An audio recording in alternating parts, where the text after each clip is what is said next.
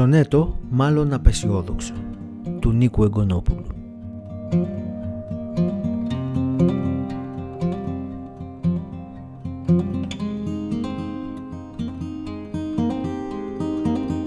Το γυμνασμένο μάτι του τραμπούκου να διέκρινε άραγε το ροδόδεντρον την αρμονία.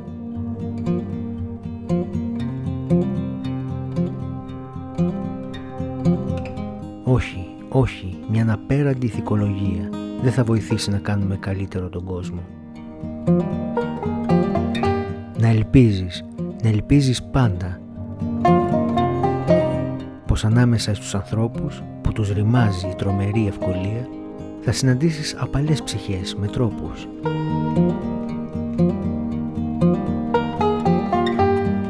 Που τους διέπει καλοσύνη, πόθος ευγενίας, ηρεμία.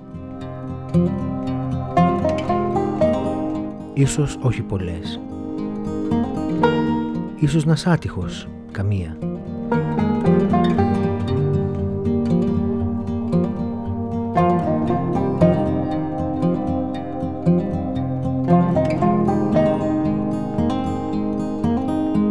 Τότες εσύ προσπάθησε να γεννείς καλύτερος. Εις τρόπον ώστε να έρθει κάποια σχετική ισορροπία.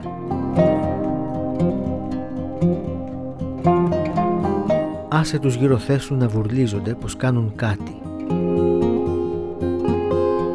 Συσκέψου τώρα πια.